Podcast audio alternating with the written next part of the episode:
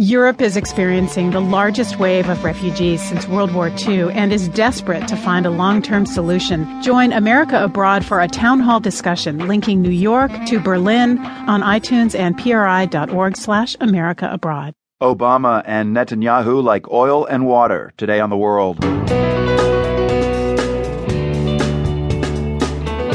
I'm Marco Werman. Some say the U.S. president and Israeli prime minister don't mix well, but the stakes are high right now, especially in Jerusalem. I never over romanticized the city. I never thought we lived in a Scandinavian neighborhood, but the level of distrust and hatred, it's pretty grim. Plus, ISIS takes to Twitter to mock Al Qaeda's leaders. ISIS has no qualms about calling them actual names, to, you know, calling them old men, donkeys, and so they're very insulting. And a new campaign teams up with Black Lives Matter to tackle caste violence in India.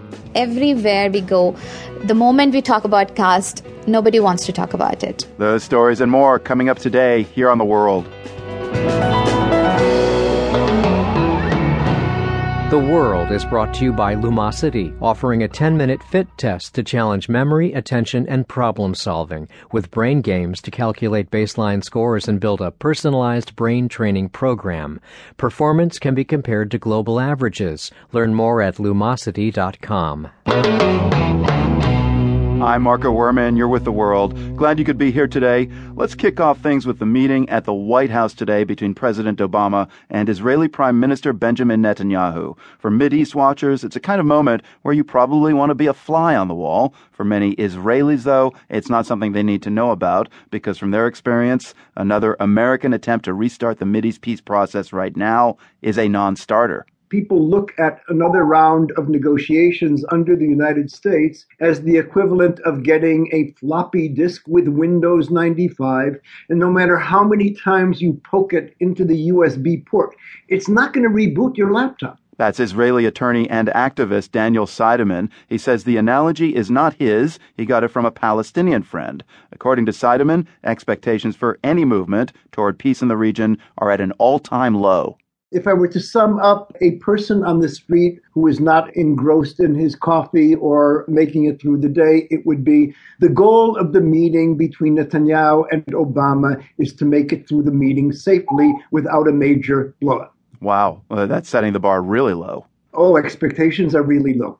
Uh, the Palestinians are knee deep in despair, and Israelis are knee deep in denial. We're sipping cappuccino on the edge of a volcano. I think that a good deal of successful delegitimization of President Obama has taken place. His ratings in Israel is low. He's perceived, I think, very incorrectly as not being a friend of Israel.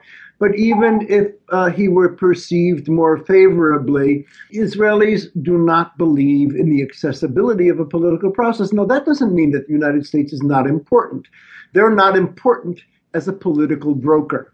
So uh, tell me about one specific place in East Jerusalem. Take us to that neighborhood and, and what people there today are feeling. Look, I'm an Israeli, and I think it would be paternalistic for me to describe what they're undergoing. But allow me to take you to the neighborhood of Isawiya. I was just there. It's opened up a bit. The checkpoints are there. Cars are allowed in and out through one checkpoint throughout the neighborhood.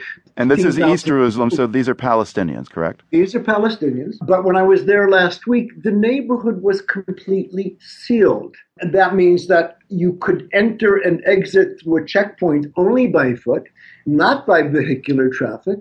Now, neither we Israelis nor our Palestinian neighbors have been blessed with Scandinavian temperaments. I have no illusions. There have been a significant number of terrorists who came out of Isawiya.